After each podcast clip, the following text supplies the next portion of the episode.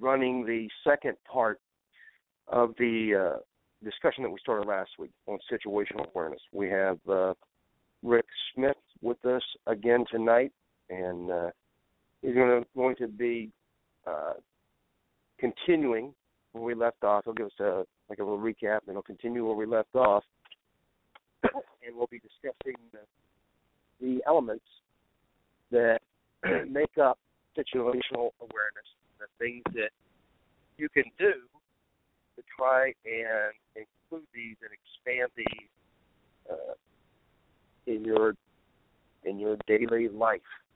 All right, let me go ahead and get started. We've got, uh, as always with Blog Talk, we had uh, a few uh, software glitches loading the show. I, I complain, but at the same time, I know that they run. I think at last one time I looked, it was like twenty-two thousand uh, different shows that they're running, and uh, in all different categories. And we're still, if you look at the categories, we're still in the top ten. We have been ever since we started the the show uh, over five years ago. Ten uh, when we're not at the number one, which we stay at, uh, I would say a good 80% of the time in conservative politics. And I want to thank you guys for listening, for doing that for the show. Also, I think I told you uh, last week or the week before that I monetized the show. So I want to get this out at the beginning of the show. I think I told you guys at the end of the show last time, but I want to get this out at the beginning of the show. The way that it works is that as you are listening to the show, if you're looking at the homepage there, as you're listening to the show, click on some of the links that are on the homepage, the advertising links. You don't have to buy anything, but click on those links, look at the ads that the uh, sponsors have put up there, and uh, the Battle Road Radio Show will get a portion of the advertising dollars. That will help keep us uh, in business here and keep us on the on the air. You guys, while you're listening, if you'll click on some of the uh, the sponsored links. All right, uh, I'm going to bring uh, Richard Smith on, and we're going to get started. Richard, welcome back to the show. Hold on. There we go. Is that better? Welcome to the show, Richard. There. Hey, thanks much. Good to be here. Thanks for having me. Well, thanks for the uh, the work that you did on on putting the show together, putting the, the work and stuff, and and uh, and for the great job last week.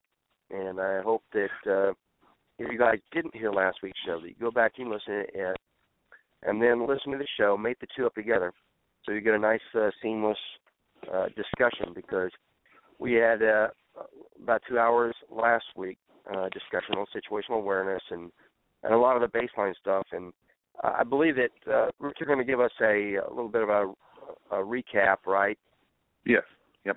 All right. You're going to Yeah. give us a little bit of a recap, and then we're going to get started in it. So, since we're already running a few minutes late, let's go ahead and jump right into it. Okay. Uh, if you listen to the podcast uh, podcast from last week, then you'll know what I'm talking about. And if not, I'll give you a real quick uh, recap, and you still need to go back and listen to it. But um, this uh, basically comes from a book called Left of Bang, and it that comes from the USMC uh, Combat Hunter course, and it's readily adaptable to our uh, use here in the civilian world. But uh, initially, it's going to help us um, and with our situational awareness. You have to use your situational awareness to establish a baseline. One of the first things we learned learned from the book and that we discussed was how to establish a baseline. Think of a baseline as a horizontal line drawn on a page, and anything that isn't normal causes little rises and dips above and below that horizontal line. We call those anomalies. Uh, anomalies, if they deviate from the normal too far, should get our attention. Uh, we need to look for clusters of behaviors to indicate anomalies, not a single indicator. Uh, so if you see a single thing going on, try to back it up with a couple of other things to prove that what you think is correct. We want to look for Are you going to what we call honest. Oh, sure. I had one today. Um, I was at an Apple store, and a guy bops down the sidewalk, kind of looks in the window, and then starts headed for the door. He's dressed in boots, jeans, and a hoodie with the hood pulled up and his hand shoved in his pockets. That got my attention because it's pretty warm outside. Everybody's dressed in some some people wearing shorts and t-shirts. So that got my attention. That's an anomaly, right? Everybody's dressed in shorts and t-shirts. Here's a guy with a hoodie. So that spiked above the norm. That spiked above the baseline, and it got my attention. Um, he came on into the store, and uh, I'll go into that probably a little bit later. I hope it, I hope to tell you what happened after that. But that's an anomaly, That's right? an Everybody anomaly, else was dressed a certain way, and he deviated significantly from that norm, and so it got my attention. That's an anomaly. But that one single indicator didn't really prove anything. I started looking for other things that would prove that he was a threat, and we try to find three things to prove to ourselves that you know this person is a threat. We call these clusters. We try to look for honest signals, what we call honest signals. Honest signals are um, kind of an emotional manifestation of uh, an emotional s- stress. In other words, it's an autonomic response that we can observe. It's something that somebody does as, as a result of stress that we can see on them. And the biggest one is we want to observe human behavior and become experts at looking at human behavior and being able to predict what people are going to do based on how they're behaving. And to do that, we divide human behavior into six domains. Now, last week we discussed the first three um, kinesics, biometrics, proxemics. Kinesics is just the study of human movement or body language, if you will, both conscious and unconscious. And we want to look for clusters of movement, cl- clusters of this body language. And we also want to make sure we look below the shoulders because, as we discussed, uh, the face is probably the least reliable indicator of anything. Um, other indicators around your body are much more reliable. We learn to start at the feet and work upward and watch what their body is doing, starting with the feet, working up. and the clusters that we're looking for are three. There's a lot of threes in this thing. The clusters we're looking for are the first, dominant versus submissive. So, is their posture, the way they stand, the way they hold their feet, their hands, their arms, their torso, is it a dominant position or is it submissive? The second we look for is uncomfortable versus comfortable.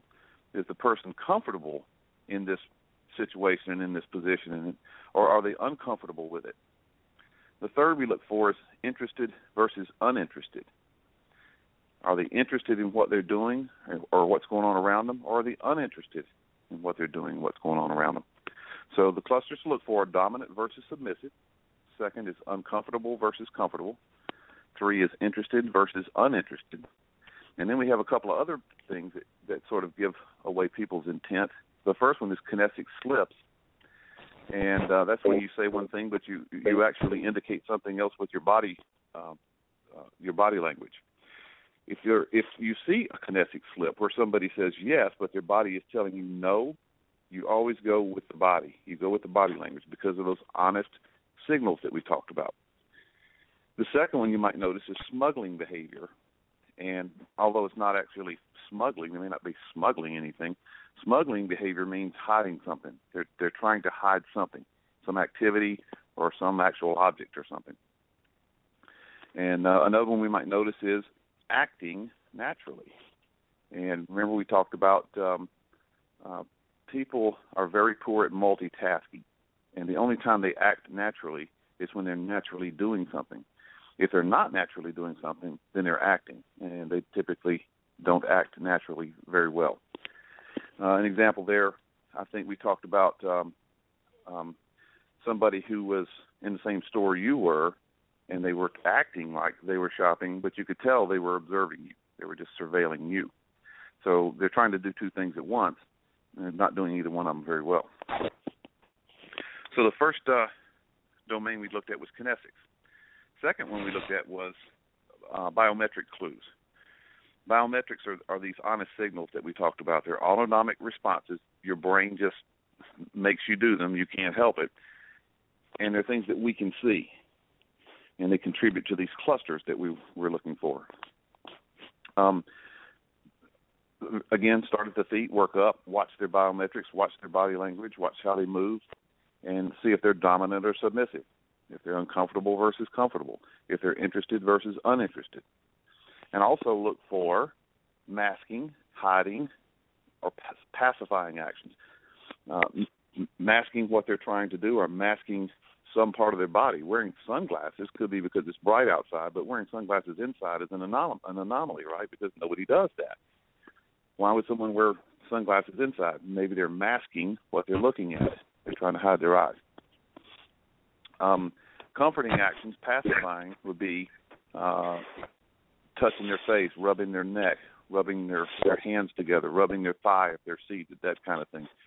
Because the body is trying to uh, maintain equilibrium, and when a stress is introduced, the body tries to burn that energy off, and they do that by these pacifying actions. If a person is close enough, you can look at facial uh, cues, but remember they are the most uh, unreliable.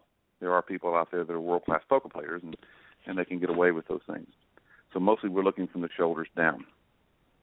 So that covers kinesics and uh, biometric cues. The last uh, of the three of the six domains that we covered last week, the first three, is uh, proxemics, and proxemics comes from the word proximity, and so it's something close, right? The way people use the space around them. So the way people interact in the space around them is important to us because you can use it to predict behavior. Um, we learned the two basic rules. Number one, people move toward things that they're attracted to or feel safe with. Number two, people move away from things that they fear or find unattractive. Um, we can uh, look at exceptions like uh, firefighters, police, soldiers, stuff exactly. like that. The guys that, that run to the to the problem, exactly. And we're going to talk a little bit about that later too. So, right. um, but you can look at proxemics from from uh, two different standpoints. The first being distance, and the second actually being movement. Uh, distance, think of proximity as four different zones, and for our purposes, we're going to look at three. We're going to lump the last two together. But we we said that the intimate distance was arm's length or less. Uh, that's the distance you typically reserve for your spouse, your boyfriend, girlfriend, children, people that you really trust, because inside of arm's length is where you're most vulnerable. The next proxemic zone goes a little bit further out. It's the personal zone. It's arm's length or a little bit more. That's where you keep your friends and acquaintances. That's um, where you conduct your daily activities. Um, just as you go through your daily routine, people stay typically an arm's length or maybe a little bit further away from you, and you're comfortable with that. The last one being social and public zones. We lump those two together because for our our purposes, they're pretty much the same. That's the distance that we keep strangers at that's our safety zones. Anybody outside of that distance, we feel safe because we have time. We distance is always time, and we have time to develop the situation, see what's going on, so we, we're safer at that distance. Um, for instance, think about you ever uh, had to step onto a crowded elevator, you know, and as soon as you step onto the elevator, you're invading you're invading everybody's intimate zone, everybody's personal zone, everybody's in everybody else's intimate zone. So what do you do to try to find a threat? You look for intent, right? You look, you go back and you look at those biometric cues. Are they interested in you or uninterested in you? Are they being dominant? Or are they being submissive? Are they comfortable or are they uncomfortable? So you look at those to try to figure out what their intent is to determine if there's any danger in a, in a situation like a crowded elevator or in a crowd. Uh, so you can look at it as distance. You can also look at it as uh, proximity, as movement. Uh, we talked about how a predator moves entirely different than prey moves. And what's the difference? The difference is intent. That predator has, you know, ill intent for his prey. And so you can tell by the way he moves. Movement can be classified three different ways. First one is movement to, second's movement away, and the third one is just idle movement. Movement to uh, can be either friendly or hostile, right? So somebody moving towards you, it could be because they haven't seen you in a long time. That could be a friend, or it could be someone hostile to you. It could be someone stalking you. Someone you know intends to make you a victim of some kind. Um, moving away can be evasion, or it could be just moving from one point of interest, one thing, one object that interests you or holds your your interest, to another object that you've seen that holds your interest. Idle movement could be just that. It could be uh, we we talked about you know guys sitting around at the mall waiting on the women to finish shopping. That's idle movement. We're not really going anywhere. We're not really doing anything. However, idle movement could also be surveillance, right? So someone just milling about and not going anywhere could be surveilling the area, could be casing the joint, could be watching you to try to figure out if there's some some way they can um, harm you. And then we talked about proxemic pushes and pulls. We have to understand that there are there is movements toward and movements away are considered pulls and pushes. A movement toward is a pull. A movement away from something is a push. A proxemic pull, in other words, something pulling you toward it, is not a perceived threat, or some kind of relationship exists. If I see you, you know, on the other side of, the, of a crowded room, and I move toward you, it's because a relationship exists. I, I know you. I seek to, you know, talk to you. That kind of thing. Um, a, a victim, think about a victim creates a, um, a proxemic pull to a criminal. Um, you, you may be standing there minding your own business, and somebody moving toward you, you've created some kind of a proxemic pull to a criminal. Maybe you don't carry yourself in a confident manner. Maybe you're thumbing through that roll of hundred dollar bills. You know, there's some sort of proxemic pull making that criminal want to move towards you. Um, it also indicates that whatever is doing the drawing, in other words, that thumbing through that roll of hundred dollar bills, that that action or that person or that object is outside the baseline. It goes well above or below the baseline because it's creating a proxemic pull. A negative proxemic pull is where bad guys operate. They want to be somewhere that they've got the best chance of success. And so, you know, the most potential victims, that kind of thing. So for that reason, it's very important that we be able to recognize a negative proxemic pull. Um, what would what would what, what would constitute a negative proxemic pull? Well, you you got to get to your car after you finish shopping at the mall, but it's really dark out there and you're parked on the other end of the parking lot. Well, that's a negative proxemic pull. Um, you have to you have to go there, but you've got the warning flags telling you that this is this is a dangerous thing. Uh, a proxemic push is essentially the opposite. It's a movement to avoid something, or or actually part of a flight component, I guess you'd call it.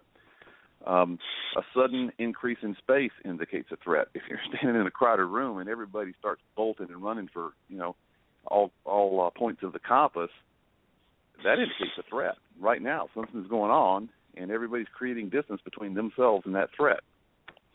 So anytime you're in a position where you're not really sure, ask yourself, are you being pushed away from something? Or Are you being pulled towards something? Try to figure out what that is and if it's above or below that baseline that you've established. Um, is your personal space being encroached upon? That's a big one. You, everybody has spidey senses when it comes to that. You only let certain people get within a certain distance of you. Are you being encroached upon? And last, proxemics uh, can be used to identify relationships um, and a push or a pull would signal a change in those relationships. So that's covering the first half very, very quickly. Uh, we talked about establishing a baseline, looking for anomalies or clusters, and we're using the six domains, and we discussed the first three kinesics, biometrics, and last proxemics. And uh, so tonight we're going to cover the last three domains of behavior and then move on to how do we put this all together in, into something that we can use and how can we practice it. Okay? So the next of the six domains that we want to talk about is called geographics. And if you think about geographics, I typically think of a place of geography. And that's not really what we're talking about. It can be, but it's not really what we're talking about. Geographics is a pattern of behavior within an environment, how people fit in, what their intentions are, that kind of thing. Okay. So if you if you've noticed, every one of these things goes back to behavior. Every one of them is behavior, and geographics is no different. there is such a thing as the home field advantage, right? If, if the home team has the advantage, and that's just sort of an innate thing that people understand. Uh, people have more confidence in an area that they're familiar with. Uh, an area that they're not familiar with, they move slowly or, or cautiously, a little bit more deliberation. Uh, going back to the guy that I saw today, he he comes walking into the store. He's wearing a hood, got his hands shoved in his pockets. Everybody else is dressed very lightly, and he walks in the door and starts walking straight towards the back of the store, very confidently, very familiar. I, I started picking up clues immediately, so I knew he was familiar with the area. Um, natural lines of drift is just a, a big word for places where people go, the path that they that they use. Um, natural lines of drift are are typically when you travel from one place to another. People are somewhat lazy. They'll take the, the simplest, safest path that's Right, to get free there, of obstacles. They they want to go the easiest way there is. It may not be the shortest distance to get there, but it's the easiest distance to get there in most cases. Uh, if you look for these uh, natural lines of drift, they will become apparent. You, you can see a path through the woods, and it's because that's where the animals naturally drift to. That's where they naturally go to go from point A to point B. Um, in, in our world, you know, concrete and skyscrapers, that kind of thing, um, sidewalks are natural lines of, of drift. Um, you can also see a hole in the fence. You know, that's like a funnel, right? Everybody, everybody wants to take the shortcut goes through the hole in the fence. And I'll just give you an example of how to look for things here. If you were trying to find, say, an 18-wheel truck, a big truck, and you had the choice of looking uh, in a parking lot or the interstate, where would you look? Because 18-wheelers could they could be found in parking lots, right? And they can also be found on interstates. But where would you look to have the better chance of seeing the truck? You know, you'd look on the interstate because there's a much better chance of finding them there. That's their natural line of drift. That's where they go. That's how they operate. That being said, if you're observing a crowd or observing a, a, a situation, anyone who doesn't use the natural line of drift that everybody else is is doing, that's an anomaly. That's a spike that goes above or below that baseline that we've established. Everybody walks down this sidewalk. Why is that guy hugging the wall of the alley, you know, and looking around? He's not following the natural line of drift. He's jumping over the fence behind the store. That's not a natural line of drift. Nobody does that, right?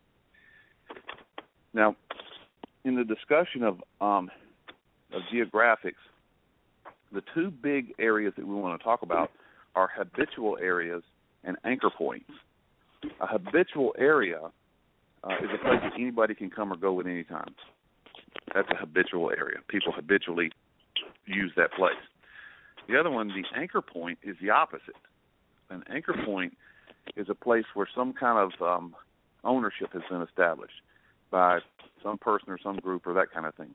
In other words, there's some kind of criteria that has to be met before you're allowed to gain entry to that particular spot. That's an anchor point. Think of it this way a mall is a habitual area. Anybody can come or go there at will. But if you think about you're staying in a store, at the back of the store there's a door marked employees only and it opens up into the back of the store and the the stock room and out to the loading dock and that kind of thing. But that area is an anchor point because only certain people are are allowed to come and go there, and they have to have they have some has to be some kind of criteria. They've got a name badge that or ID that shows that they work for that store, that kind of thing, or they're a, mer- a, a vendor or something like that. So the mall, the entire mall, you can walk go anywhere you want to, but you you don't belong back there. That is an anchor point. Um, criminals view habitual areas as places of opportunity. You know, they're going to go to the place where there's more people, there's there's more prey, there's easy marks. So they look for habitual areas. Um, while they're there, they try to blend in and, and look like everybody else. So it's your job to pick them out based on how they behave, right? You look for these little divergences above and below the, the baseline. You look for these clusters that we talked about. And the three clusters that we look for are dom- uh, dominant or submissive, comfortable versus uncomfortable, and interested versus uninterested. And that'll tell you who belongs and who doesn't. And it all has to go back and be compared to the baseline. What's everybody else doing? And what? How are they uh, behaving? Keep in mind that um, there may be anchor points within a habitual area that are off limits. The one I just gave, the back of the store, you know, not everybody can walk through the door. But that's also a clue for us. If you're in the store and everybody, no matter how they're dressed, no matter what they're wearing, no matter who they work for, everybody is headed to the back of the store and going through the door marked employees only, leaving the habitual area, going into the anchor point, what should you be doing? yeah. Well, probably ought to be headed that way yourself, or at least trying to figure out Right. why. Right? Try to figure out what. Check the baseline. Figure out where the anomaly is, where it's a threat, so you can use that to your advantage. Uh, an anchor point is typically a home base um, that a person or group operates from, and only certain people are are admitted there. Uh, a town can be a habitual area. Everybody's you know can go anywhere they want to, but there may be a specific street or streets or neighborhood or block that is c- controlled by a gang. That is an anchor point. Only certain people are welcome there. Only certain people are going to go there. And so it's important for us to know the difference and be able to pick out these anchor points. Right, and you have Um, that. You have got gated communities. You've got uh, uh, you know different kinds of, of areas where folks are uh, where they're not, they're not allowed free access, or that uh, or that you need some type of uh, you know entry code to get in, stuff like that. Yeah, exactly. Yeah. Exactly. And that's an anchor point. If if if if you have to have if you have to Yeah, meet a certain yeah. criteria to be there, that's an anchor point. Um anchor points can be fixed, they can be mobile, they can be temporary, um, because they're defined by behavior, not a physical location, not how a place looks or by the geography. Remember, all of this goes back to behavior. So an anchor point or and uh, a habitual area is defined by behavior. So you're constantly looking for behavior to, to identify this stuff, all of this stuff. Most crime takes place uh, close to the criminal's anchor point. Now, why would that be? Remember we talked about the home field advantage, the place he's most familiar with. Yeah, most of these guys they know exactly which where the hole in the fence is. You know where the foothold is to jump the wall. They know all this stuff, so they can move and and uh, and get around and do what they want to do in their their uh, anchor point. Um, one way to look at it is only certain people have access to this location. Outsiders have to be screened. They have to meet some kind of criteria to enter. Uh, as in the, like you mentioned, the um, uh, the gated community. But take it a step further and think about a place that is protected and defended, a place that has lookouts or outposts, you know, for early warning, that kind of thing. Um, that can be going on right under your nose. That can be going on right in the same city where you live, and unless you're looking for it, you won't you won't notice that kind of behavior. You could wander into a place where you're absolutely not supposed to be, and one of the marks of an anchor point is uh, trespassing results in retaliation, and you don't want to be the one that's there being retaliated against. Right. Um, another clue for you could be people go out of their way to avoid a certain place, a certain person, a certain group of people. Uh, if the local people are avoiding it, then we just talked about proxim- uh, proxemics, right? That's a that's a proxemic push to the outsiders. It's pushing them away. It's also a proxemic pull to the members. To if it were if it's a gang, gang members are pulled to it. That's their anchor point. They want to go there. So watching how how ordinary people, people like you and me, behave and what they avoid should give us a clue. Right. If you're walking down the um, street and you see uh and you see up ahead there's a there's a say you're in a, a downtown area like uh I know you used to have your hub in New York.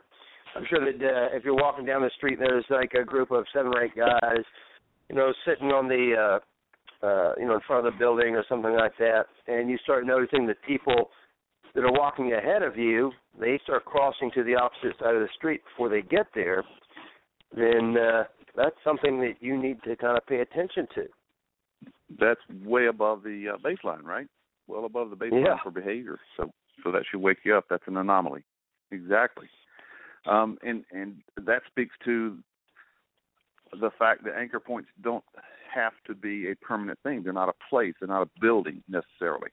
It could be a temporary um, anchor point. There could be, like you say, four or five bad guys standing there just harassing people.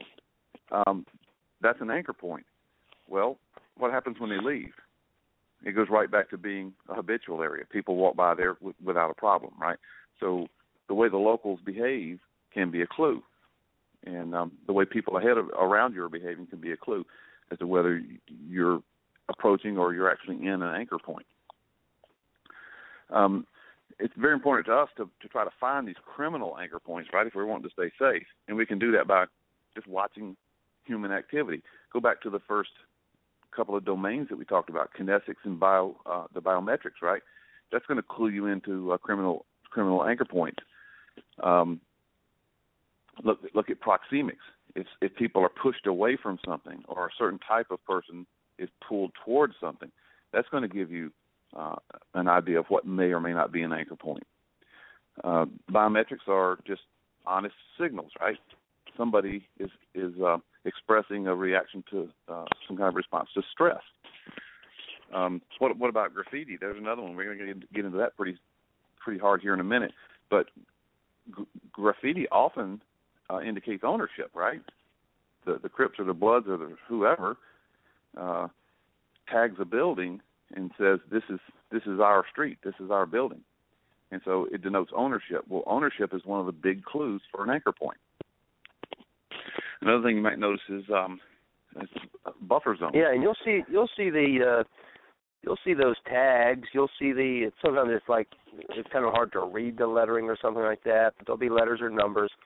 Sometimes they'll be done stylishly, but you'll see those on uh, street signs, on walls. If you stop at a gas station and go in the bathroom, you'll see them there. Uh, you know, you'll see the you can see the the tags that the that the gangs use and they put uh, just about everywhere. Yep, and that's a big clue.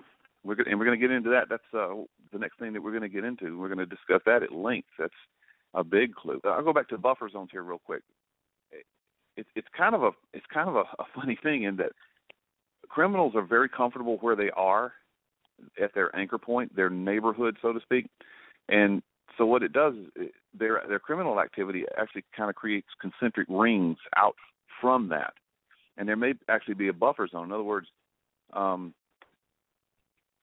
out on their their outer ring, outer edge of of what they consider to be their turf, will be a very high crime rate, and then coming back toward their um, their anchor point, all of a sudden it it keeps getting less and less and less until there's very low crime in this buffer zone right around their anchor point. Why is that? They don't want to attract attention to themselves, right? Um, police go where the crimes are, and that's one thing I know.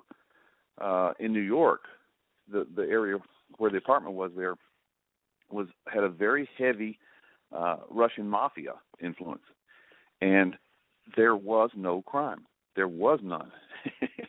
so Well, yeah, there there was no street crime. right, right, right, right. Obvious to you and me. Uh, nothing like that. Yeah. People weren't getting mugged, or little old ladies weren't getting their purses stolen, anything like that. It didn't happen because they didn't want the attention. And I, I was convinced, uh, you stole a little old lady's purse, you were going to be in the East River wearing, you know, cement shoes by sundown, Right. Because they did not want the attention. So that's just because there is no crime doesn't mean there isn't a criminal element there, that there isn't danger there. In other words. right. And uh, and so think of that as a buffer zone. Okay, so just to um to summarize then for uh, geographics, just a few just a few points. Um, people act differently in places that they're familiar with as opposed to those which they're not familiar with. It's the home field advantage, right? Um, natural lines of drift. These are pathways that allow a simple, safe movement while exerting the least amount of effort. Um, people who do not follow a natural line of drift should pique your interest. That's that's that's a clue. Habitual areas are places that anybody can go without restriction. Anchor points are places that only people who meet a certain criteria um, can go. Identifying anchor points is done by behavior, not location. So you're looking at the behavior of the people there and, and in the vicinity to try to figure out what is an anchor point. Anything you might want to add to the geographics? The main thing for me Well, was to think like- of it. Make sure you don't think of it as a place. It's it's still behavior Right. wi- within a within a certain area. Right, and like you said, the uh, uh, uh, people really need to. Uh, and the thing is that for most people, you notice you notice the things that uh, Richard's talking about. You just don't know uh, why you notice them, or what they mean, or why uh, what brought it to your attention. But if you see uh, if you see a bunch of folks headed uh, uh, I don't know if there's something going on uh, and a bunch of people are rushing to it or they're rushing away from it, but there's one person that is kind of uh, fighting the crowd to go the other way, or if he's not paying attention to them at all and uh, and moving away or moving toward uh, in opposition to the crowd, uh, that should pique your interest, and you should that should be a mark that you use as a starting point to see if if the additional clusters are going to spring up on that individual. Exactly. Because they they they will start to bug out at you after that. Once you've seen one or two, they start to kind of fall into place. Let me tell you what happened today. Then, and, and this kind of falls right into that, based on what we've got so far with uh, the um, uh, behavioral, uh, you know, biometric cues and and proxemics and things like this.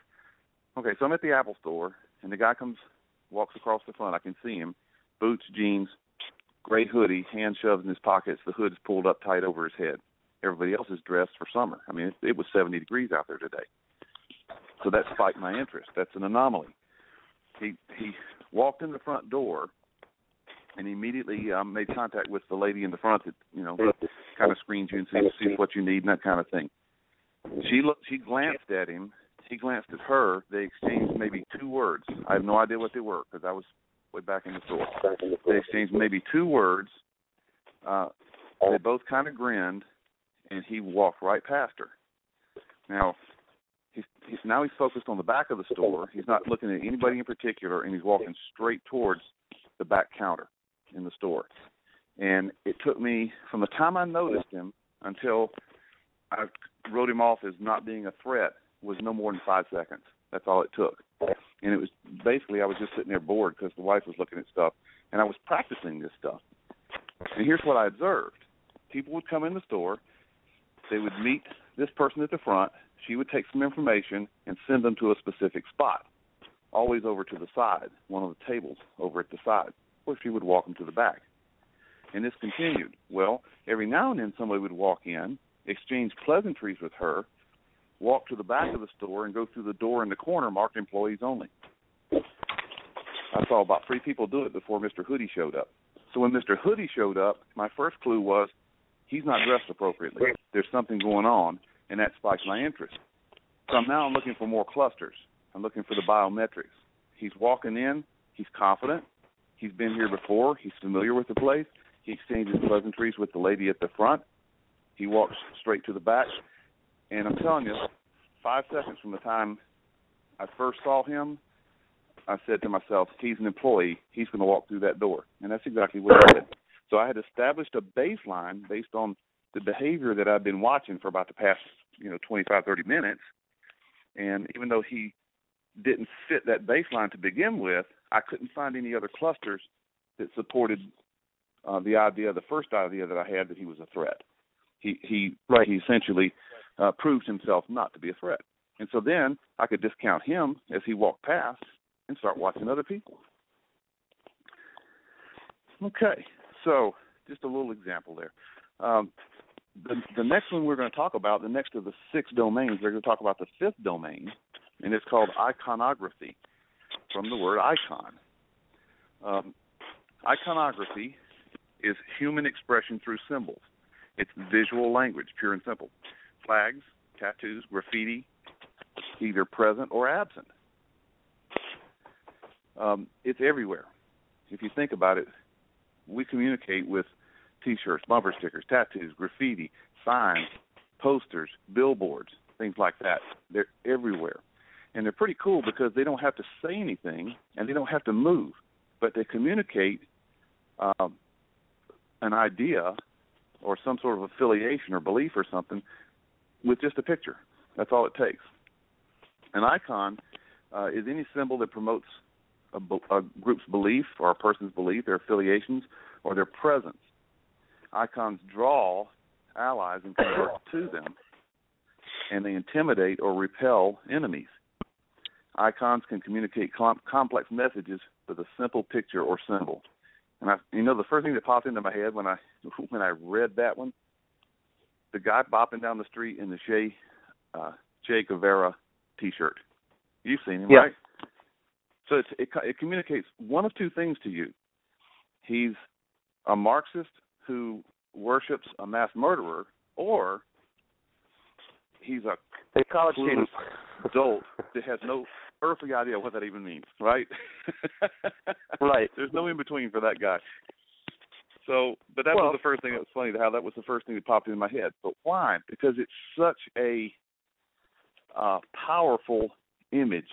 It's known worldwide. It's just a picture. It's a black and white uh, silhouette of the, the face of Che Guevara, and everybody's seen it. Everybody knows, or everybody's familiar with it. They may not even know who Che Guevara was, but it, com- it, it communicates a complex message with just an instantaneous, an instantaneous picture. Just you know exactly who that is and what they stand for. Right. The same you- thing goes for uh for the uh cut off vests that you see uh bikers wearing. You'll see a biker Yeah. wearing a cut off vest and you'll see on the back of it will be uh some type of an image, some type of a patch, and then there'll be a rocker above and a rocker below, you know, telling you the name of the uh of the group. Now they're not all bad. Uh you know, there's a lot of uh, uh you know, a lot of uh non uh one percent groups that uh that use that same type of uh, iconography. But it should be a uh it should be a uh, you know an, an awareness point when you see that to know that uh, you could be in the presence of uh, a criminal element. Right. It it it definitely deviates from the from the baseline. Not everybody's dressed that way, right? So and and why is why is iconography important to us? Here's here's why.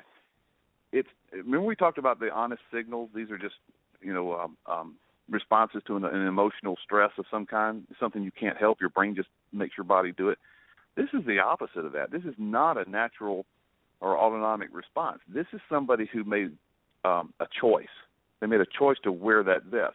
He made a choice to wear that T-shirt, and therefore, um, it's representative of some possibly some deeply held core beliefs uh, for that person, or, or some sort of affiliation um, with that person. A guy wearing a Yankee hat and a, a Yankee sweatshirt, you know, I'm pretty sure he's a Yankee fan. He's affiliated with the Yankees. We can figure this stuff out. He doesn't have to say a word because it's not autonomic. He made a choice to wear these things. So it's very important in, uh, to us in, in that respect. Iconography uh, can be divided into two realms. The first one is icons or indicators that appear on people. That's T-shirts, tattoos, uh, even jewelry, even accessories that people would wear, hats, things like that. Uh, or things like uh, is- things like badges. You know, if you've got a badge and a uniform. Yeah. You know. Yeah, exactly. Those are big ones, right? Uniforms are are very big. You can you could see somebody, you know, across the other side of the mall, and know instantly that person's a nurse, that person's a doctor, that person's a policeman, simply because of what you know the the icon they're wearing on their body.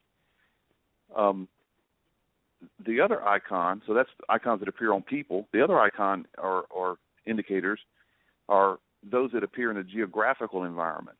Now, those are easy. Those are billboards, posters, graffiti, things like that.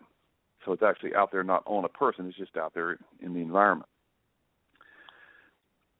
the indicators and iconography on a person can tell us a lot. It tells us what that person supports or does not support. Um, particularly if the message on the shirt is a negative.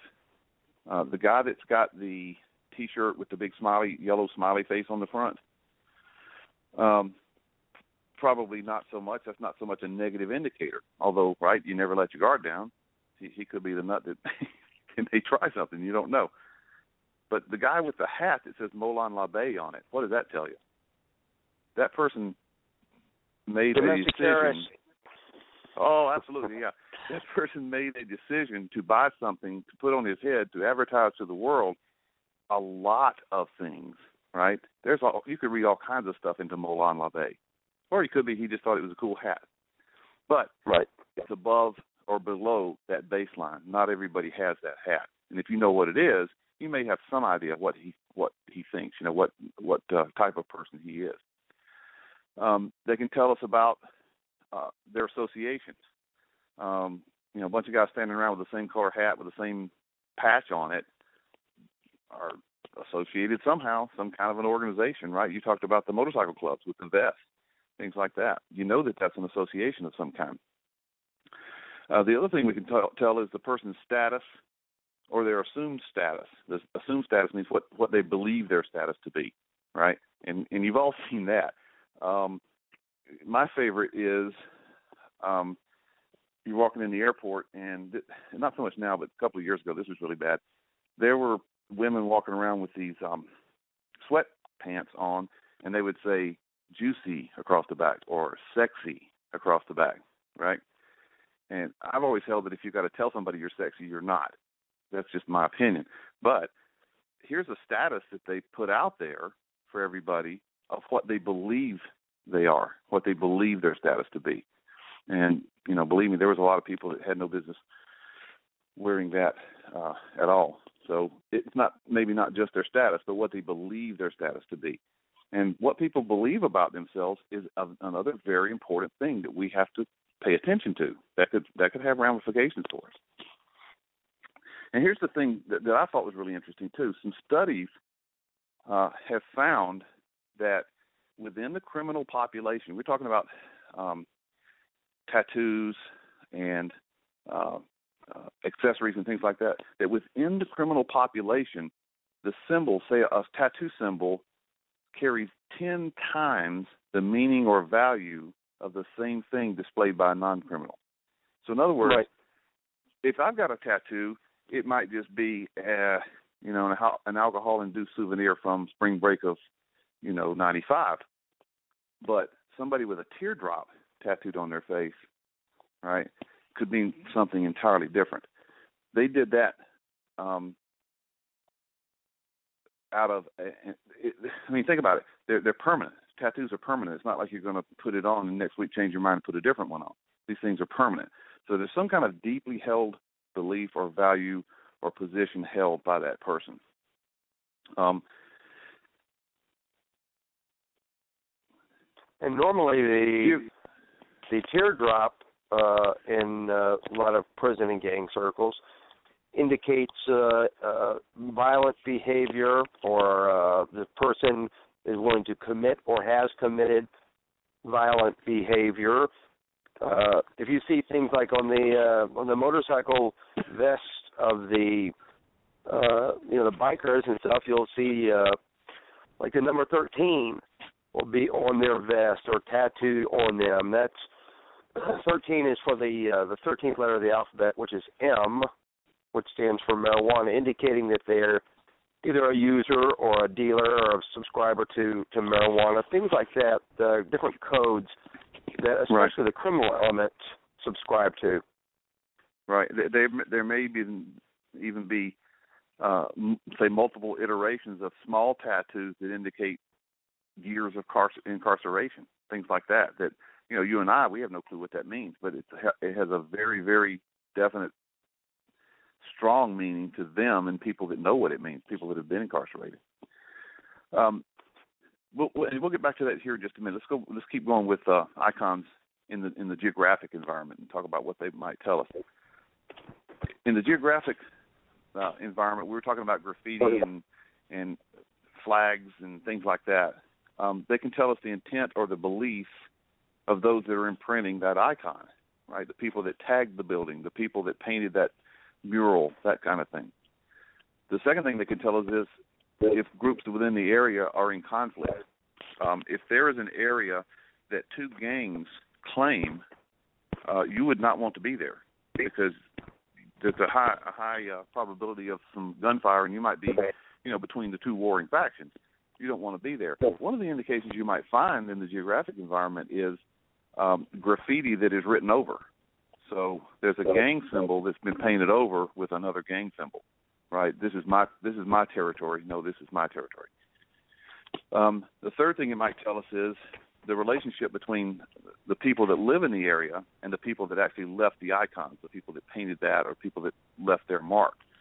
Um, if you allow graffiti to remain in an area, uh, it tends to make you think that the people in that area are sympathetic to, you know, whatever the beliefs of those people are. Um, if they're out there scrubbing the wall every day, getting the graffiti off, you can pretty well bet they they don't agree with them. Um, right. And, and, what is graffiti? Graffiti is just writing or drawing in a public place uh, without the consent of the owner of that place, right? You, you, you say, New York is just notorious for it. They paint every wall, every door, everything. You know, there are places up there that have graffiti on that you wonder how did they get there. You know, unbelievable. Um, and speaking, when we talk about graffiti out in the geographic area, uh, there's three different kinds of graffiti and this stuff gets pretty deep if you think about it. You think graffiti is just graffiti. There's actually three different kinds if you think about it. Territorial, which is the tagging that we talked about earlier, right? If you see a gang sign, they claim that area. Um, second type of uh, graffiti would be political or ideological. This is just a statement of political belief kind of thing. Uh, um, funny it may sound, landing in Boston many, many, many years ago. Landing in Boston, and there's a lot of big, old forts out there in the harbor, and on one of the big concrete uh, uh, casements, as I flew over it, I was probably maybe 300 feet above it, and I looked down, and in gigantic 10 foot letters, somebody had painted "Kennedy sucks." Okay, um, there's a political or ideological statement. However, a week later, it was gone. So we, you know, we go right back to uh, what does that mean when they remove the graffiti? Well, it means they they uh, oppose the viewpoint, right? So a little bit of both there. The third thing um, is uh, graffiti-wise is threats. Some graffiti is just threatening.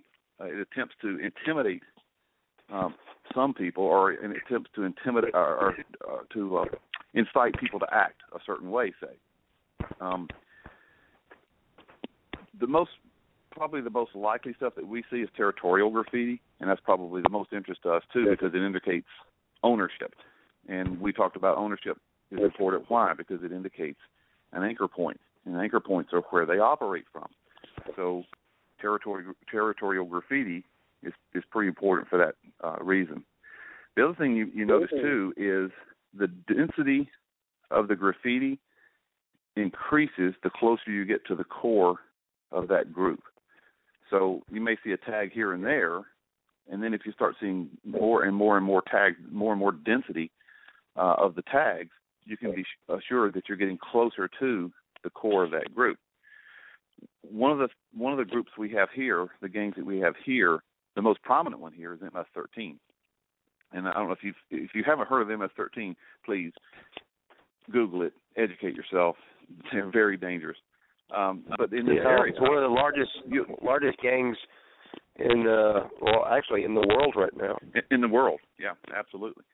Um, it's br- mostly brought to this country by uh, South and Central American gangs, and this area we have a lot of migrant workers and and obviously illegal aliens and that kind of thing. But you see these tags, these MS-13 tags, um, on the on the wall by a gas station, just not even a mile from my house here. Um, there's a certain area that they're everywhere. They're all over the wall. They're all over the place, and it happens to be this one particular little trailer park, and that place scares the crap out of me, man. I don't want to I don't want to be around it. I sure don't want to break down there, that kind of thing, because you can tell by the density of the icons that that is um, their anchor point, and I don't want to be there. Uh, other icons that you might notice would be different symbols, flags, even colors. Right. Um, the big ones we think about, and there's all kinds, but the big ones we think about are blue and red. Right. Blues are is the color of the Crips. Red is the color of the Bloods. Those are classics, right? People get shot and killed because they had the, the wrong color on. You know, they were walking down the street and had the wrong color on. They were in a blue area and they should have shouldn't have been wearing red. So they they killed them. Um, so it's very important to keep an eye, you know, know where these things are so you can avoid them. Um, going back to icons on a person, the the big ones we look for are tattoos mostly. As we talk, as we said, they're permanent, right? They they have extreme significant meaning a lot of the times. A lot of times you may not even know what it is. Uh, the the location of the tattoo may have some special meaning, uh, but they typically indicate membership in a certain group. You you were talking about uh, the number thirteen, the teardrop. Uh, you've seen them. Um, uh, some guys have spider webs, like on their elbows, that kind of thing. They're they're essentially identifying with a certain group. They may not even know each other, but at a glance, they know what kind of person they are, and they know where they've been. Um, it may spider webs, especially, I think, in, indicate uh, past incarceration, so they've been jailed, and for that reason, the person with a visible tattoo may not even they may not be a criminal, but it is one of those things that peaks a little bit above the baseline, and so it's an indicator that you have to pay attention to. That person may not be a criminal, but don't discount them. And the reason for that is um, the number of people in the general population that have tattoos is somewhere around 10 or 15 percent. But among those people who have been to prison, it's two or three times higher than that. So if you're just playing the averages and you're playing the odds, uh, somebody with a lot of tattoos, odds are, um, probably bent toward a criminal uh, mindset. Uh, other other personal icons. How about clothing? You know, objects that people wear, jewelry, accessories, things like that. Um, if you see, you know, video or pictures and things like that of of gangs, they have a brand, right? They have a uh, a brand just like Coca-Cola does. They all wear this kind of hat. They all wear these kind of pants. They all wear this kind of shirt, and that kind of thing. That's so they can tell each other apart, right? They can distinguish themselves from uh, people outside the group and, and and vice versa. People know who they are. So when you see that, it's what we call a clue. Uh, how about something as benign as a bumper sticker? There's an icon for you, right? There's some iconography. Um, you can pretty much pull up behind somebody and tell what they believe, who they associate with, and that kind of thing. I try to be bumper sticker free because I don't want anybody to to have any reason to you know put me on their radar. But the guy that has you know the Glock pistol sticker in the back window and the uh, from my cold dead hand sticker on the bumper and that kind of thing. Probably a good bet he's armed, right? Um, and or that there's a or that there could be a a gun or a there could be a firearm in the vehicle that uh, right. you could uh, break into and be get. interested in that. Exactly. So criminals are interested in that too, and it happens, man. That kind of thing does happen. Um, I, that one of the things in our class that, that we talk about is don't display. You know, if you're, why would you go out there with your your Glock hat, your Smith and Wesson shirt, and your your NRA fanny pack? That you're you're screaming that you know I have a I have a gun on me, and if somebody wants it, you know why why put yourself in that situation? Don't advertise. Um, but but think of it this way. uh, you know, you're behind a, a pickup truck that has a bumper sticker that says Vol- uh, "Violence solves everything," right? And in the other lane, there's a there's a, a Toyota Prius with a bumper sticker that says "Visualize World Peace." Which one of those guys do you think might might be the biggest threat? I mean, there's nothing's 100 percent, right? But you would probably think the guy that had the "Violence solves everything" bumper sticker might have a propensity to uh, to violence. commit violence. So yeah. these are- Yeah, these are these yeah, are they're, indicators. they're, they're signaling that, uh, at least philosophically, that they are willing to commit uh, violence. Right. Or remember back when earlier we were talking about status or or perceived status. Yeah, maybe he just wants to be that kind of person. But you don't know. They're strangers. You don't know. Um, we always go back to a baseline. We always establish a baseline, and then we look at behaviors, right, to indicate above and below the baseline. So let's talk about baselines and anomalies and things like that as far as uh, icons, as far as iconography. Um, since icons, all these things that we've talked about, are not behavioral indicators. They're not. It's not body language. It's not movement. It's not biometrics or anything like that. Um, you're going to have to really pay attention to determine a baseline for a, a given location, and you can do that by asking yourself some some questions. What group is represented here? Um, is is the message positive or negative? That's a big one. Remember we talked about just a few minutes ago uh, a negative uh, T-shirt, a negative tattoo, a negative uh, graffiti uh, is much more dangerous than one that. How about how the local people respond to the iconography? Are they trying to remove it? I would tell you that they don't agree. Are they uh, uh, are they actively supporting it? That kind of thing. They may actually tolerate it. Um, support is indicated through their behavior, right? Uh, if they mimic the message, um, then obviously they're they're agreeing with the with uh, the message. Tolerances may be indicated if they tolerate uh, those persons that are putting the, the the graffiti, that kind of thing up there. They might might not necessarily mimic the message, but they don't remove the icon. They don't remove the graffiti. So it's just tolerance. It's not support, but it's not. They're not fighting against it either. Or they got tired of watching the wall every day.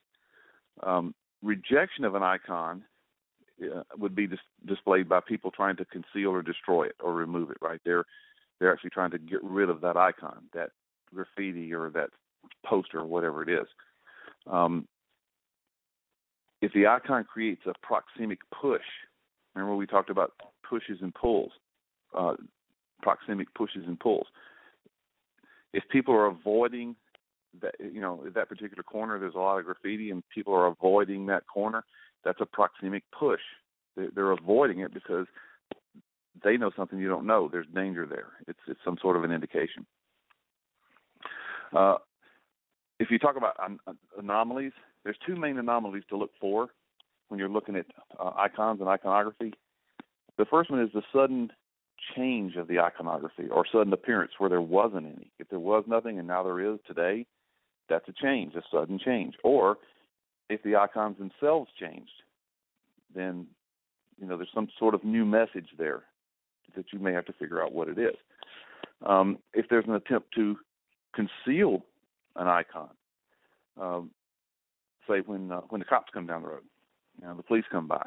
Um, there's, I know you've probably seen it in videos and things like that. A bunch of uh, gangbangers standing around flashing gang signs and stuff and when the cops drive by, all of a sudden they're, you know, their their blue, their gang related colors, you know, get stuffed in the back pocket. They're not flashing. You know, they shove their hands in their pockets, and they all stand around and quote act naturally. Right? They're trying to remove those uh, displays. They're covering them up. So there's an anomaly. It was there a minute ago. Now it's not. That's an anomaly. Um, so to summarize, iconography uh, it's not a controllable human behavior. Um, so it can be masked, it can be concealed, like we just talked about. It, it will require some sort of interpretation, and you may not be right. A lot of these things I've studied MS-13 because that's who's here, and I know when I see certain symbols what it means. Uh, so a lot of these icons, you're just going to have to educate yourself to know if it's okay to be there or not. Um, icons can be geographic, they can be personal, Remember, they show beliefs and affiliations. Um, they may mark territory, but they always show some sort of group's belief and that kind of thing, right? Personal icons are, as we talked about, were tattoos, clothes, uh, jewelry, accessories, things like that, uh, used to identify people within a certain group. They all use that. I call it branding. That's their brand. You know, they're they're all dressed the same. Um, but it does show their personal beliefs and their associations with other people of the same brand, so to speak. Anything you might want to add to the icons part of it? No, just that uh, uh, you can and a lot of it to become blurred, especially with gang clothing and sports affiliations and stuff like that. But uh, uh, you should, anytime you're looking at a person and there's anything on them other than uh, than regular non-marked clothing or moles or something like that, uh, it should be uh, it, it should draw your attention to it, and you should at least uh, read it and make some type of uh, uh, of a decision, some type of, or, or, just add it into your information inventory. If you see somebody with uh, a T-shirt that says something, like you said earlier, uh, if they've got a T-shirt that that uh, whatever it says, uh, you use that to help you determine it. If they have a uh, tattoos, if they have uh, uh, a gold chain with a skull and crossbones, anything, anything that is something other than just an unmarked item of clothing uh, or bare skin, then uh, uh, then there's a good chance that that will fall into the category of iconography, and you should use that to help you uh, establish these clusters or help you to establish uh, whatever type of baseline you're working on uh, when you're observing an individual or uh, or an area. I just think that uh, uh, you should get into the habit of doing this. Yeah, and what you do, I call it building files. You're just like building a file. It's like I, in my head, you know, I, I don't really do this, but in, in your head, what you're doing is you're you're pulling out a file and you're stuffing that little piece of information in that file. Right. right. You're and opening the file up on. Yeah. And you you build a pretty thick file after a while, and then you've got a, a pretty good understanding of what's going on around you. So that's exactly what you're doing. Yeah, looking for those anomalies. Okay, let's move on real quick. Then we'll try to wrap this thing up tonight.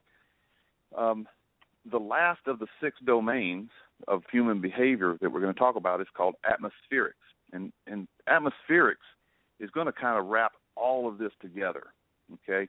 Atmospherics is um, a collective attitude that creates a distinct mood within an environment. Okay, that's the definition. But what does that mean?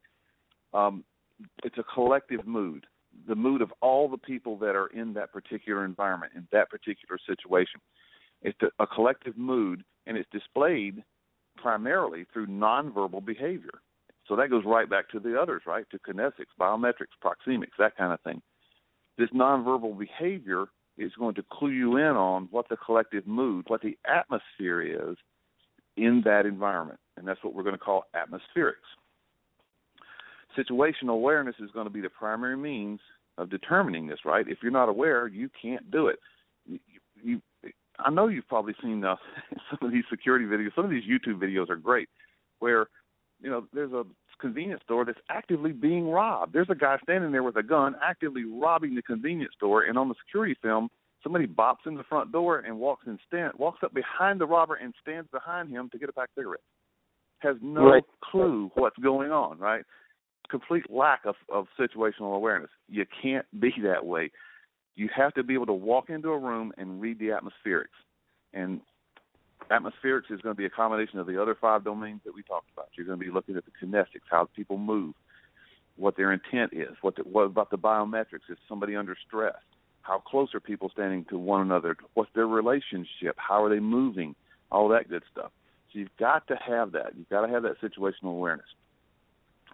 A combination of individual moods – within a situation creates the collective mood of that situation. Okay, so everybody kind of let that sink in for a minute. You'll understand. Remember that emotions generate honest signals. These are responses to stress that you cannot stop, right? And that we can we can read these things, we can see them, we can observe these things and, and understand them. All right, now what I'm about to say you're going to have to listen to it a couple times and let it sink in. But it made so much sense to me when I finally understood it. We always say, "Wow, you know, you just had this sixth sense. You just knew something wasn't right. You just knew that guy didn't he didn't look right. There was something about that guy. I just had a feeling about that guy, or I just had a feeling about that I shouldn't go in there." How did you right. do that? Do you have do you have ESP? Are you psychic? No. Here's why. The these uncontrollable automatic autonomic responses are generated in the primitive part of your brain. It's called the amygdala. This little core part of your brain is your animal brain. It's the most primitive part of your brain. And that little amygdala is taking all of your senses and looking for threats and looking for dangers. And because the amygdala is the part that's responsible for detecting threats and the part of your brain that's responsible for preparing your body to meet those threats, it's already geared up and gearing your body up for action before you even become aware of it. So, in other words, these emotions and moods are first experienced subconsciously. You don't even know it's happening yet. And so that's why you will feel something is not right or feel something is going to happen before you think or become consciously aware that there's something not right or that something's going to happen. There's, there's nothing Right. magic or, or or mystic or anything like that about it. It's just your subconscious brain preparing your body before your conscious brain understands what's going on. Your conscious brain is always the last guy on the scene.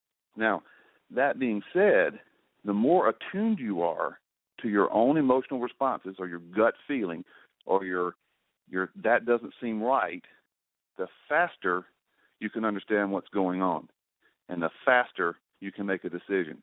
And the faster you can keep yourself safe, right? You can get out or do what you need to do to keep yourself safe and those around you. Now, one of the things about humans is moods and emotions are contagious, especially negative ones, right? If you think about it, um, you have a big crowd of people that turns into a riot. There's almost always one guy or two guys, typically have a microphone, and they get people whipped up with all sorts of negative emotions, anger, fear, you know, uh, contempt, things like that. They get them all whipped up, and it's it's contagious. People tend to mimic people around them, and think of how a crowd will act when they get all whipped up. The more negative the crowd um, becomes,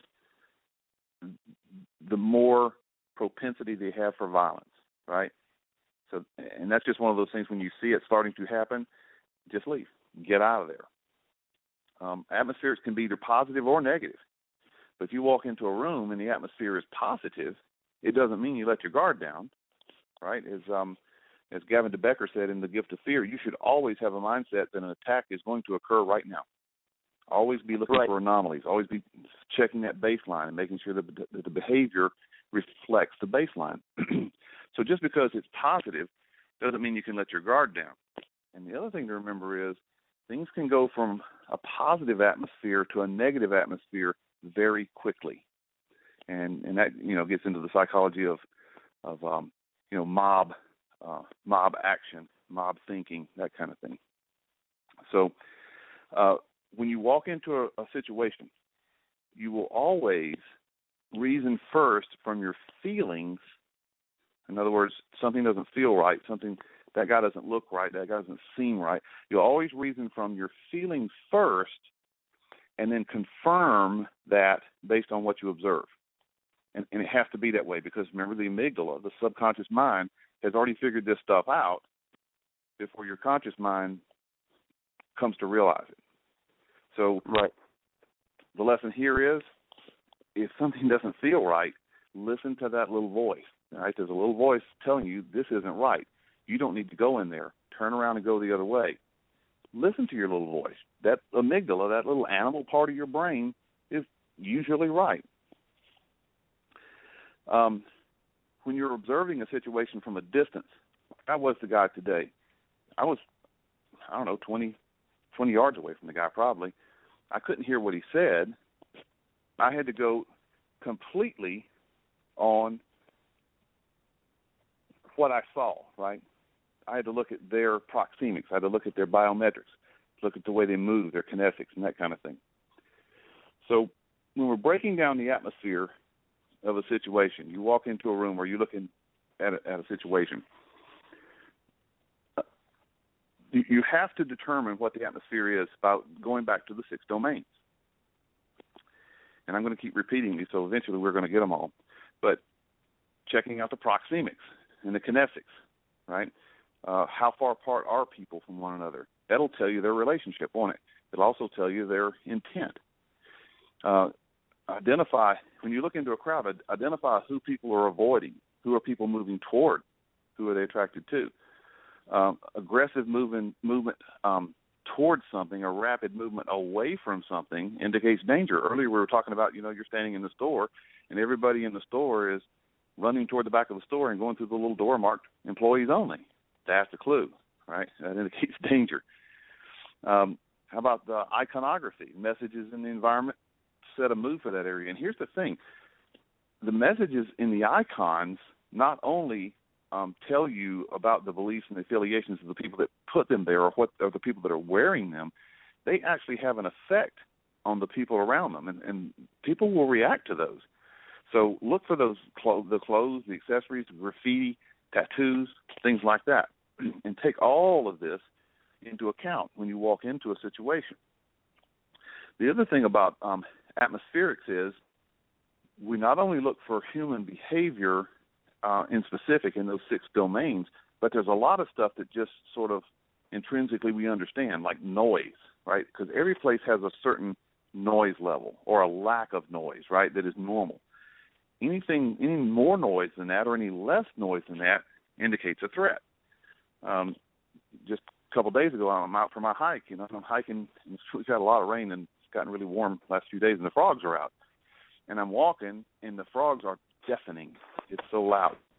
But as I walk, I'm walking in this cone of silence because, you know, as I approach the frogs, they sense danger and they shut up and they don't talk until I get, you know, well past them, and then they crank up again. So in that case, right. the frog noise is normal. The lack of frog noise isn't normal. The baseline, right? And it could indicate a, a threat. You, you know, uh, you, you've all seen the, um, especially comedies you know somebody somebody looks up from what they're doing and there's nobody there where there was a crowd before and the first thing they say is hey where'd everybody go? You know that's a clue. It got quiet and you looked up because it got quiet and there's nobody there. There's a reason right? It should have a certain amount of noise. The other thing to keep in mind too is with noise uh, is the is the the phenomena of auditory exclusion. And if you've taken any um i know you guys probably talk about it and i know i do in my classes too is under stress, under extreme stress, you you can't you will not hear things. There are people that you know they ask them, well, how many how many times did you shoot? I don't know. I didn't hear any shots. They were the guys right. shooting the gun, but they couldn't hear it. So it's called auditory exclusion. So there's another clue. If it's if there's a lot of stuff going on around you and you're under a tremendous amount of stress, it may be quiet, even when it when it shouldn't be, and it's because of the auditory exclusion. Um, another thing is activity. Activity is a great indicator because there's, there's always a certain level of activity for a given situation. So that establishes a baseline. So, for instance, if you're at the New York Stock Exchange, uh, it's it, it seems like chaos to me. I'm sure there's some order to it, but there's lots of movement and lots of shouting and people, you know, motioning with their arms and things like that. That is the baseline. That's normal for the New York Stock Exchange. There's nothing unusual yeah. about that. But if I'm in Walmart, they understand it. And that's, yeah, they do. But if you're in Walmart and that's the kind of activity that's going on, you know, that's way way above the the uh, baseline, right? It doesn't belong there. It, it's the wrong activity for that situation, so that's an anomaly. Uh, another thing would be, which we just touched on, was order, right? Order versus disorder, and this can be human activity, but it can also be a physical thing. Think about um, you know you come home tonight to your otherwise ordinary uh, orderly house where everything is in its place and it's been ransacked. Well if it's been ransacked it's going to be very obvious to you because it's usually order there. And now there's disorder. And so that's a clue to you.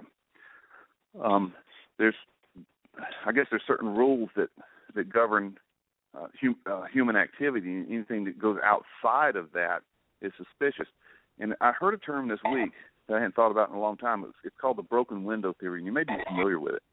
Um, the, it, it was a theory that I, I guess they actually tested it over in Europe, and as an area where it was an industrial area, and there was an abandoned warehouse, and they broke a window, and then they just sat back and watched. Well, there was order there, but when the window got broken, it it's that's a that's a mark of disorder. Well, pretty soon, more and more windows started getting broken, and then graffiti started getting painted on the walls, and then people were you know had been kicking in the doors and going in and stealing stuff.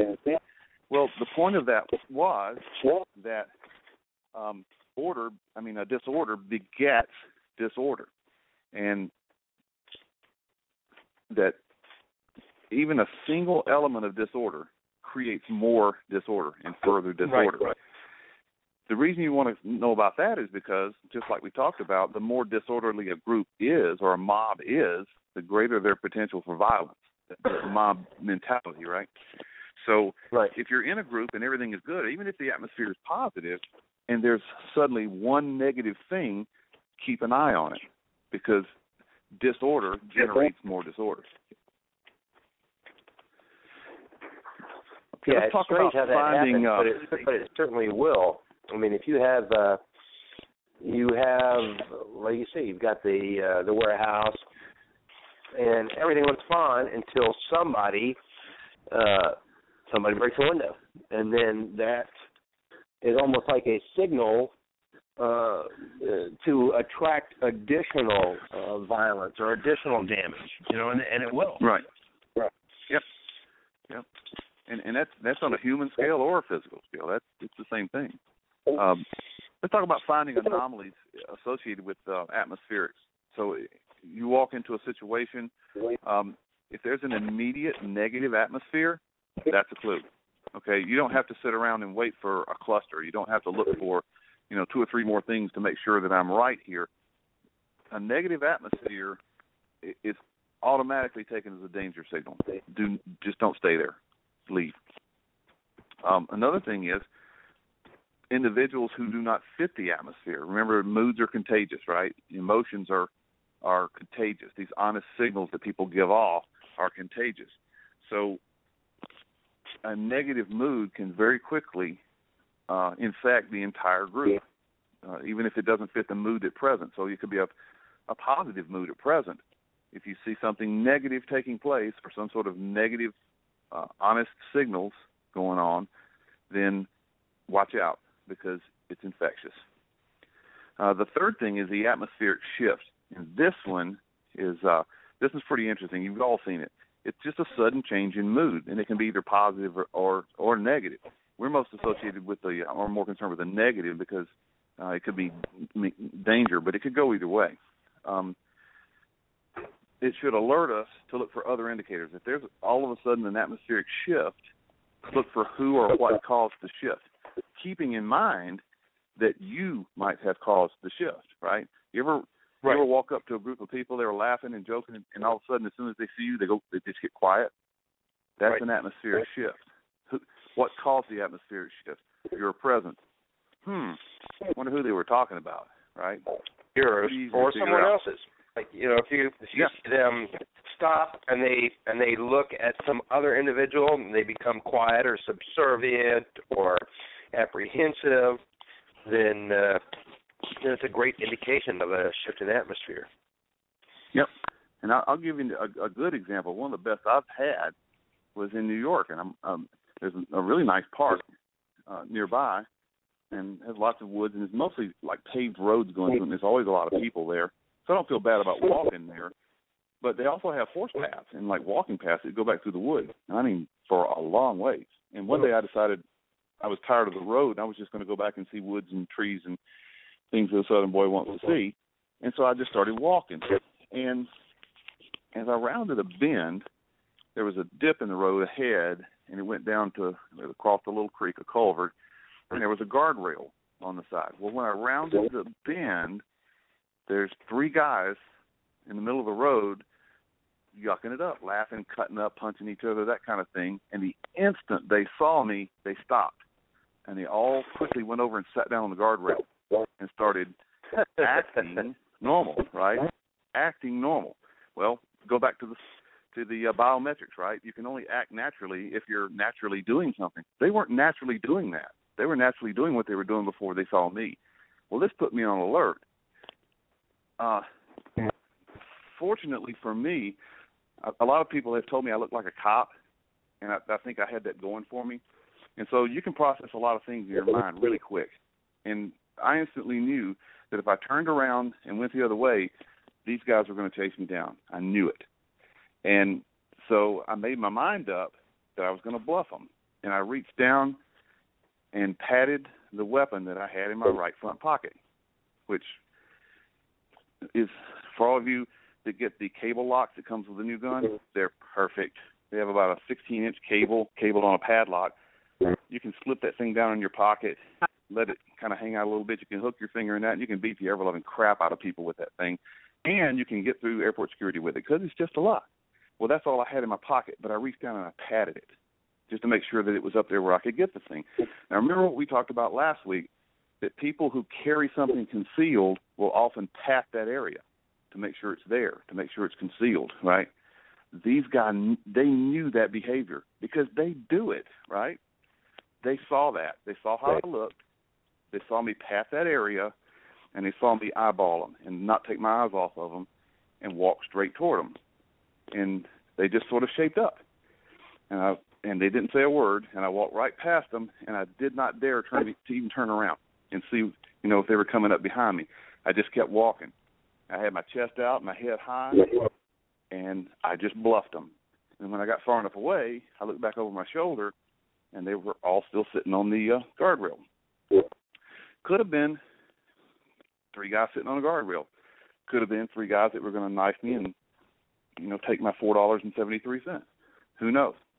But But the I point know is, that there was is an atmosphere. either shift. in either situation or whatever, either one, your your behavior was correct,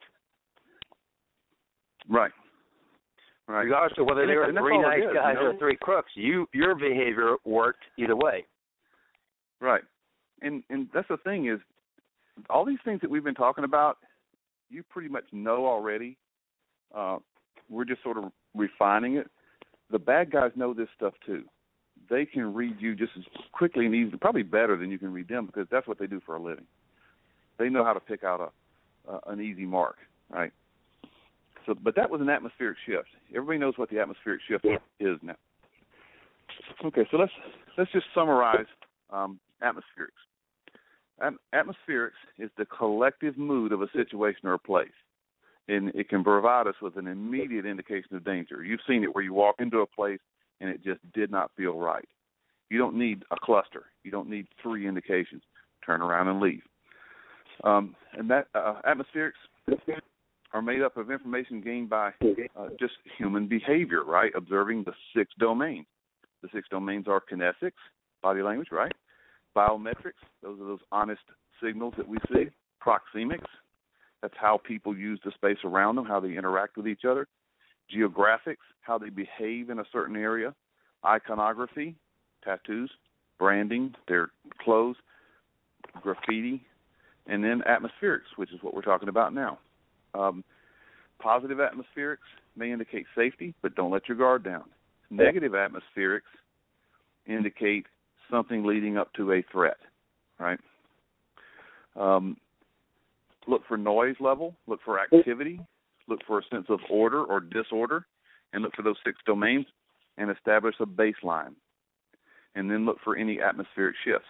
Atmospheric shifts is just a sudden change from a positive to a negative, or from or from a negative to a positive, but it should alert you to a threat. And with that, we have covered the six domains, how to establish a baseline, how to um, find the clusters that you're looking for, the three clusters that you're looking for, which is uh, dominant versus submissive, comfortable versus uncomfortable, interested versus uninterested. Those are the three clusters that you're looking for. So now we can wrap all of this up and bring it down to the main thing, which is how to decide to act. Because all of this doesn't do any good if you just stand there, right? It's deciding how to act. And that's never easy. Uh, this book comes from a combat uh, mindset. They have to be able to act quickly and correctly, right? And so that's what we're going to go by. Um, they established what they, the Marine Corps established what they call a combat rule of three. And what that means is there has to be a threshold of a decision. There has to be a point where no matter what, you have to make a decision. Because if you hesitate or let let it go past that point or try to gain, you know, more information to come up with a decision, you can get killed or seriously hurt. So there's going to come a point, a threshold, where you have to make a decision. And what they what they use is what they call the combat rule of three. When you see three anomalies or three indicators, you must make a decision. You don't hesitate. You don't wait for more information. When you see three anomalies, you make your decision. And remember, here's the thing: you don't need a perfect decision. You don't have time for a perfect decision. You just need a good decision. And three indicators, they've done a lot of studies, three indicators is enough to make a good decision. Now, that being said, as, as we talked about last time, there are some times when all you need is one, right? A guy whips a gun out and starts shooting, that's the only indicator you need. Leave. That's it. Uh, two may be enough, right?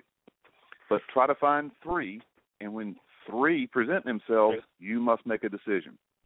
So look for clusters of clues based on the six domains that we talked about. And remember, three is enough. When you see three clusters, make a decision. And the beauty of this is that the decision typically has already been made. You've already said in your in your mind, if X happens, I will do Y, right? So all you're waiting for is the trigger, and this saves a lot of time. There's a lot of a lot of uh, time savings by doing it this way. Now, we don't have the advantage that the military has. In other words, we can't go into Walmart with our pistol drawn just in case, right? In case there's something goes wrong in there. We can't do that. Um, we also have the advantage in that tend to go away from danger and away from bad people and away from bad things. Well, these guys don't have the the uh, the choice. They move toward the danger. They move towards the gunfire, right? So theirs is a little bit different situation. They have an escalating scale, or I would call it a de-escalating scale. The first, it's three steps. The first is kill or prepare to kill. The second is capture, and the third is contact or question a subject, right? So they start with the very worst thing first. Be prepared to kill somebody.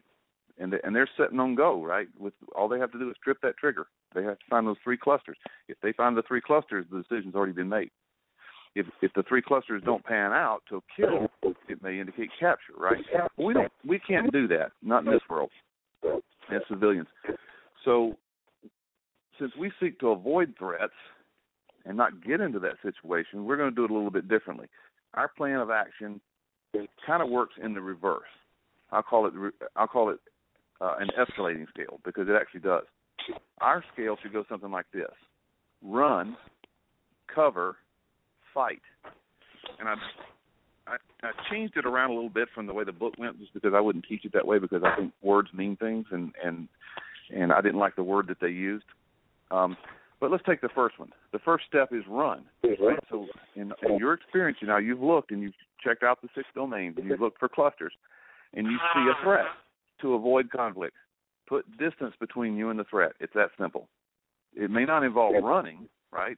We're, we're going to call the step run. It may not involve running. Maybe just turn around and walk away from the situation. But the thing is, you always win 100% of the fights that you do not get in. It's that simple. If it's possible to just walk out the door, do it. The other thing that does for you is it shows your intent. You didn't go to the fight. You didn't antagonize the situation, so it shows your intent in case there's some sort of legal action later on. You were the guy that were trying to get out of there and avoid the conflict. It shows your intent. So the first step is run. Second step I call cover because I think you should always be looking for cover.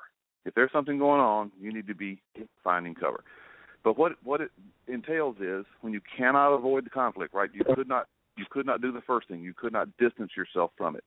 Then it's up to you to put distance between you and the threat. In other words, if you can hide and they can't find you, then that's good. But create some sort of barrier between you and the threat. Now, hiding sort of means concealment, but cover is much better, right? Cover means they cannot hurt you. They can't shoot through it. They can't they can't hurt you. So cover is always better. So find some cover. This does a couple of things for you. It buys you more time, and again, it shows intent in case there's some sort of legal possibilities, you know, later on. It also gives you a tactical advantage most of the time because now you're in a position that you can you can watch, but they can't hurt you, and you can prepare and try to figure out what you're going to do next. So first step, run. Put distance between you and the threat. Second step, cover. If you can't avoid the threat, put distance between you and the threat. Hide, create barriers, get behind cover to buy some time. And then that may end it. That may end the the, uh, the entire conflict. If it doesn't, then the third step is fight. When all possibility of avoiding conflict is exhausted, and you know you're going to have to fight, then you fight with any means you have available to stop the threat. It's just that simple. Okay, so our escalating scale once we've once we've made all these um, uh, discoveries and we've we've checked all the the biometrics and the proxemics and everything, we've come to the idea that this is this is a threat. Run. Put distance between you and the threat. If you can't, cover. Find cover. Put something between you and the threat. If the threat continues, fight with everything you've got, with any means available. So, if we bring this all together now, everything that we've talked about, preventing a violent situation requires identifying the threat before anything can happen. And that means staying in, remember we talked about Cooper's uh, condition yellow, right? Staying in condition yellow. But you've got to do more than that. You you have to be able to take action. You have to be willing and, and able to take action to keep yourself safe.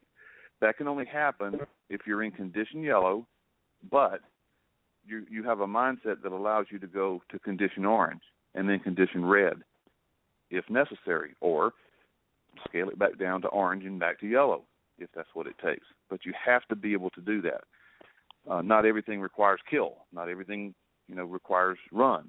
You, you've got to be able to move up and down that scale based on the observations that you have from um, you know your observation of human behavior that we've been talking about, or your gut feeling. Um, since nonverbal communications is the majority of our communication, probably 60 to 90 percent, then we use the six domains of behavior to assess the situation. Use the six domains that we talked about to establish a baseline and look for anomalies. Um, the reason for this is you you you observe these indicators, try to remove yourself from the situation. If you end up reacting to what happened, you're definitely slower than the other guy, right? Because action beats reaction every time. What we're trying to get to is getting ourselves to a point where we're acting first. Everybody else is reacting. We're acting first because action beats reaction every time. That brings us to the P word, right? Profiling. That dirty, dirty, dirty word profiling, right? Uh, although it's become a dirty word, the ability to profile is probably the most valuable tool you have, you know, to keep you safe. Uh, simply using the six domains of human behavior to predict what may happen. Look for patterns, establish a baseline, look for anomalies, profile. There is absolutely nothing wrong with that. Keep yourself safe. If you're looking around, you're trying to figure out what's going on, look at the atmospherics of the scene. What's the general feeling of the situation? What's the common emotion uh, going on? Is it positive? Is it negative? Uh, what are the common behaviors of everybody involved? Are they comfortable, uncomfortable, relaxed, aggressive, angry? You know what's what's going on. Uh, what defines the scene? Is there order or disorder? Is it crowded? Is it busy? Is it slow? And don't forget the icons. Icons are a great indicator on clothing, uh, graffiti, tattoos, things like that. Use proxemics, uh, the way people move, to figure out uh, if their behavior is normal or if it's an anomaly. Does it go well outside the uh, the baseline? Uh, look around to see if you're in a habitual area or an anchor point. Don't forget the anchor points and, and what that means. If you think you're you're looking at an anchor point, how do you know? By the way people act, right? Their behavior. Figure out who owns it, who controls it, what behavior makes it an anchor point, that kind of thing. It always goes back to behavior. Um, are you being pushed or pulled to something, or is something being pushed or pulled to you? Look for natural lines of drift if people aren't using the natural lines of drift, right, the way people would ordinarily travel, then that's well above the um, the baseline. Something's wrong. Uh, think about honest signals. Human behaviors are driven by emotions, right? And reactions to emotions are honest. Look for biometric uh, cues in people, such as distress, anger, anxiety. Remember, people can't multitask very well. If they're doing something naturally, then it looks like they're naturally doing it. Look for smuggling behavior. Remember, we talked about not necessarily smuggling, but somebody hiding something. They're hiding something. They're hiding their intentions and that kind of thing. Um, look look for the icons, bumper stickers, T-shirts, that kind of thing. And then last, decide and act. Remember the old OODA loop Colonel Boyd came up with? Now, everybody's probably seen the OODA loop: the observe, orient, decide, and act. This is where people hang up. They tend to hang up in the loop around the decide and act part. They see what's going on, but they can't decide and act. Hopefully, all the stuff that we've been talking about will will make you able to act faster. How can you decide and act faster? Let's use the combat rule of three. Right? When you when you have three indicators, three clusters, you must act. Don't wait for four. Three is enough. Some only require one, right? The guy whips the gun out and starts shooting, that's the only cluster you need. But most of the time, find three. Um, use the three step escalating scale that we talked about. First step, run. Put distance between you and the threat, right? This shows your intent. It looks good legally. If that can't uh, stop the threat, cover. Um, hide, conceal, but cover's better. Get something solid between you and the threat. This gets you some time. It shows your intentions. It's great for uh, legal intent later on, and that may end the conflict. If you cannot avoid the conflict from that point, then you're going to have to fight. And remember, when you've got a fight, that surprise and violence of action will win every time. You you have to fight with everything you've got, and you have to stop the threat, and you have to win. Um, m- mindset is the biggest thing everything that we've discussed up till now is probably worthless if you don't have the proper mindset. Train yourself to practice things until you get really good at it. We do a good job of um, training. I can train you how to shoot a pistol really well, and I can train you how to move and shoot, and I can train you all kinds of stuff like that. But that, isn't that the last step? That's the fight step, right? We want to do the first two steps. We, we don't even want to get into the first two steps. We want to um, we want to detect the threat before we even get into those those three steps, the run, cover, fight uh, part. So that means you're going to have to remain attentive to your surroundings, stay in the Cooper color code yellow, and this system that we've outlined using the six domains, looking for three clusters and that kind of thing, can be practiced. So practice it every day. Go somewhere um, that you can observe. I mean, I had fun with it today. You know, at the mall, just watching people and figuring people out who was you know who had a relationship with who and what that relationship was, and uh, who was uh, dominant, who was submissive, who was interested, who was uninterested. All these things, practice it, and you get really good at it. Remember, uh, start at the feet and work up. What do their movements tell you? What do their biometrics tell you? That kind of thing. So, using all those observations, establish a baseline for that location, and then just continue to observe people until you can predict what they will do in a given situation. And it's not that hard. Uh, you know, when I saw the guy in the hoodie today, five seconds, I knew he worked there and I knew where he was going. I predicted he was going to go through the door in the back corner, and that's exactly what he did. Um, take your notes, but eventually get to the place where you don't need your notes. You know, to to I, I'd carry a list of the six domains, and I would just sit and watch. I said, today I'm going to work on uh, iconics and just start looking for iconics. You know, things like that. Eventually, you get to where you can do it pretty quickly without that. Um, the goal is to increase your success rate and your confidence and your ability to profile. There's the P word again, but it's going to keep you safe. Now, the authors of this book have um, a really great website, and uh, write this one down. It's www.cp-journal.com. www.cp, like Charlie Papa, journal.com. And they have a couple of places on that. They have a blog that's really cool, really interesting, a lot of good stuff on it. But they also have a behavioral library. They have some training films and things like that that are really cool to watch and practice and learn to pick up on these cues. So avail yourself of that. And um, if you get a chance and uh, can get the book itself, Left of Bang, it's a fantastic read. It's not a really big book, and it's short and to the point. And I would highly recommend you read it.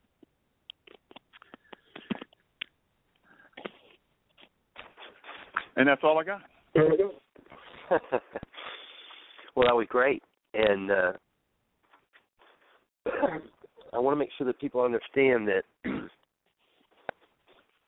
that all the stuff that we've been talking about last week and this week, this is uh, this this is not uh, the amount of time we talked about it and we discussed it. We're doing that to explain it to you so that you can practice doing it, just like uh, Richard was doing uh, the other day when he was at the mall and uh, and he's practicing it.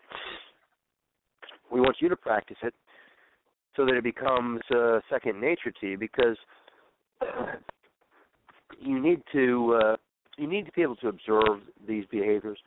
You need to be able to recognize uh, the the different indicators, and then once you have uh, some type of an indicator, be able to rapidly, uh, like we talked about earlier, open a file on it and see if you're going to get uh, uh, a, cluster of three. And then one of the most important parts is once you've once you have the indicators that are necessary uh, in order for you to act, then you've got to make sure uh, you've got to make sure that that you have a plan uh, for what to do when you're supposed to when you're when you're ready to act because like uh like Rick was saying we've got uh, uh there's tons of examples of folks who uh, you see them standing there and you can see the look on their face. Is uh, they're in denial that anything's happening.